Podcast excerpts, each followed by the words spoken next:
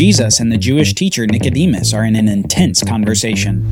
And in the middle, Jesus compares himself to that serpent lifted up by Moses in the wilderness on the Bible Brief.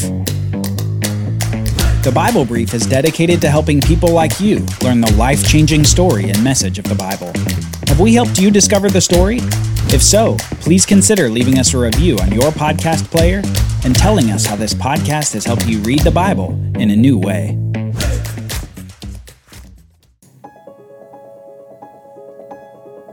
As Moses lifted up the serpent in the wilderness, so must the Son of Man be lifted up. From the Gospel of John, chapter 3. Serpents are universally viewed as negative throughout the Bible. In every case, serpents are seen as pests that not only bite the heel, but often have venom that kills. Serpents are viewed so negatively, in fact, that as God restores peace in the animal kingdom at the end of all things, he will yet confine the serpent to eating the dust of the earth. In many ways, the Bible's view of serpents is to put them at the bottom of the animal kingdom. And it's no wonder, given the story of the Bible that we've come to know so far. After all, a serpent is at the root of the problem of the Bible. Remember, it was a crafty serpent who approached the first woman with these fateful words Did God really say you should not eat of any tree in the garden? The serpent's deception tricked Eve into eating the fruit, paving the way for her husband's open rebellion to God's command. They both ate from the tree of the knowledge of good and evil. They both disobeyed God's command in sin. They both died because of their sin. But it all began with that serpent's words Did God really say?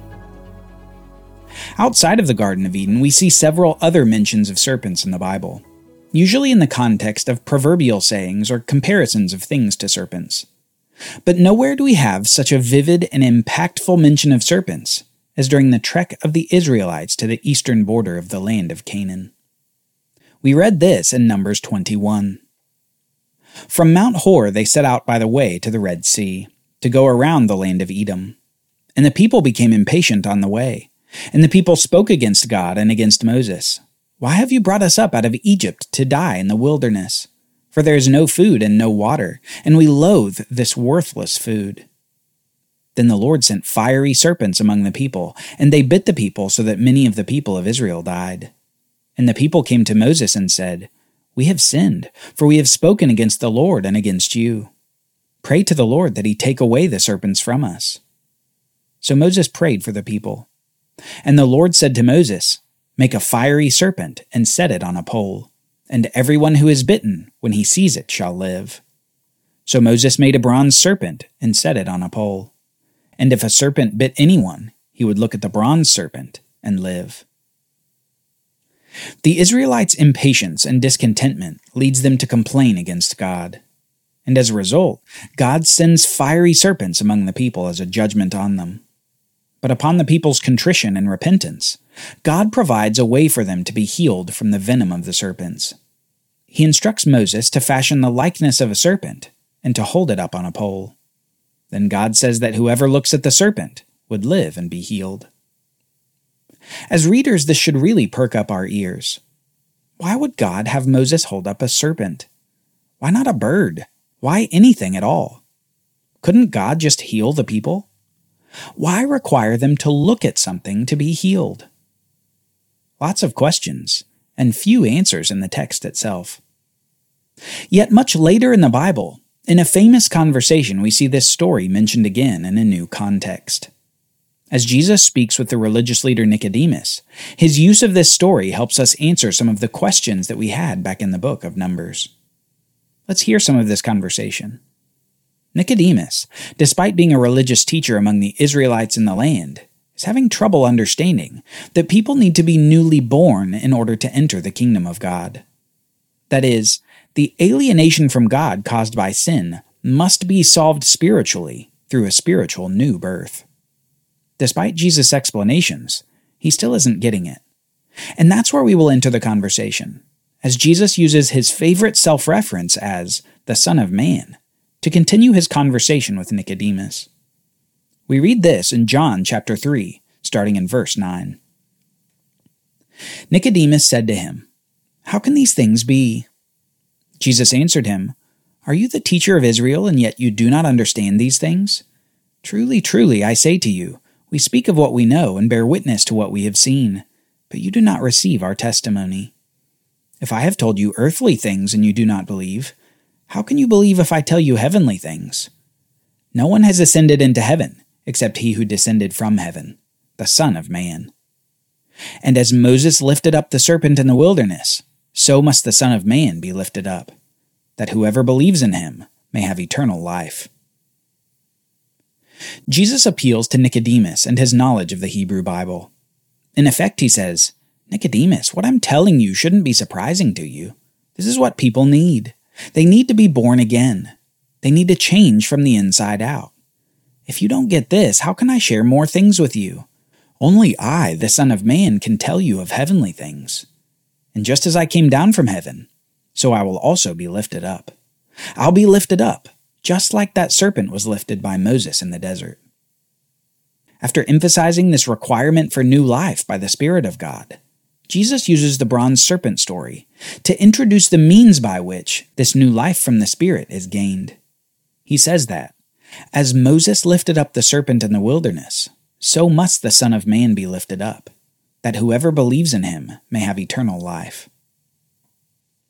Jesus points back to this experience of the Israelites in the desert because he wants Nicodemus to understand the essential truth that was embedded in the story.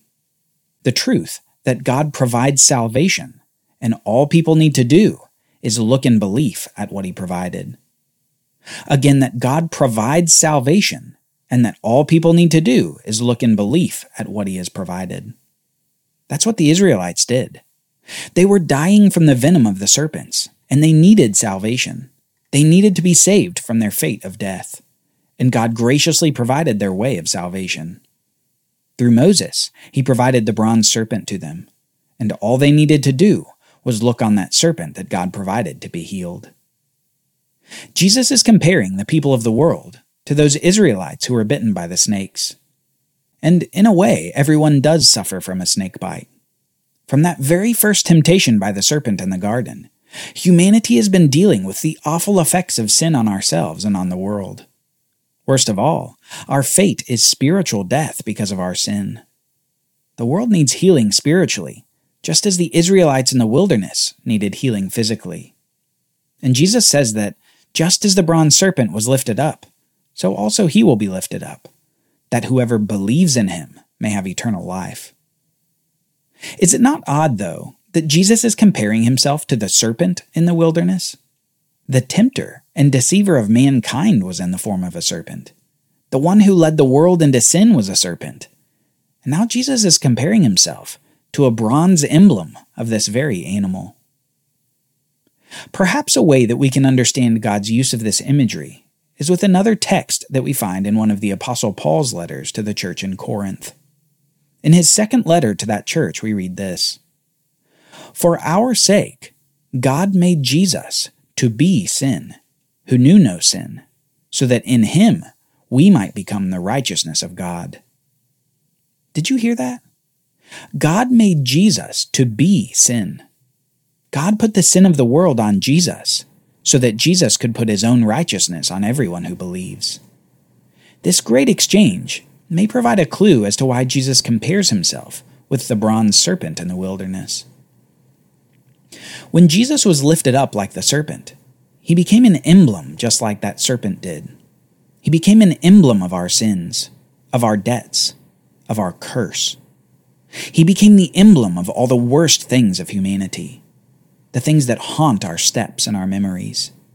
He took them upon himself as he was nailed to the cross.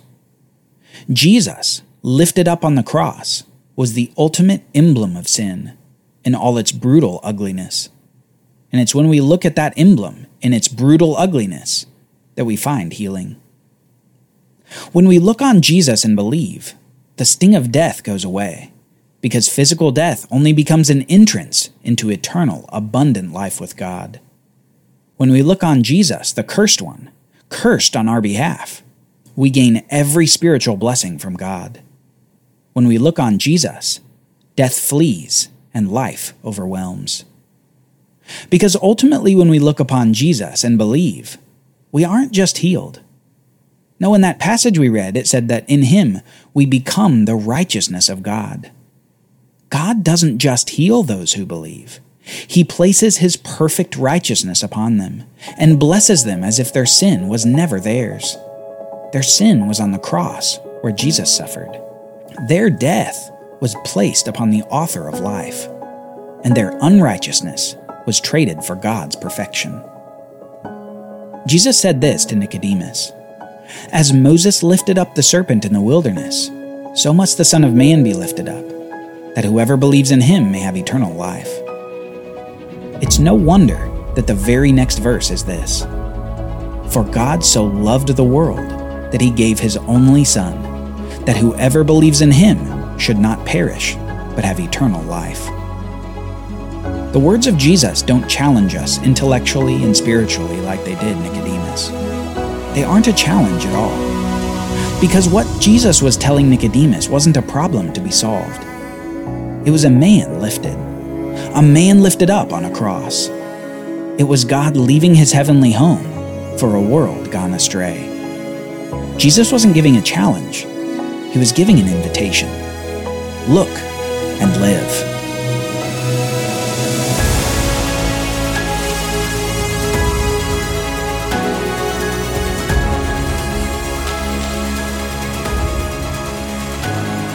Join us next time as we see a prophet for hire, a talking donkey, and prophecies about the future Messiah King.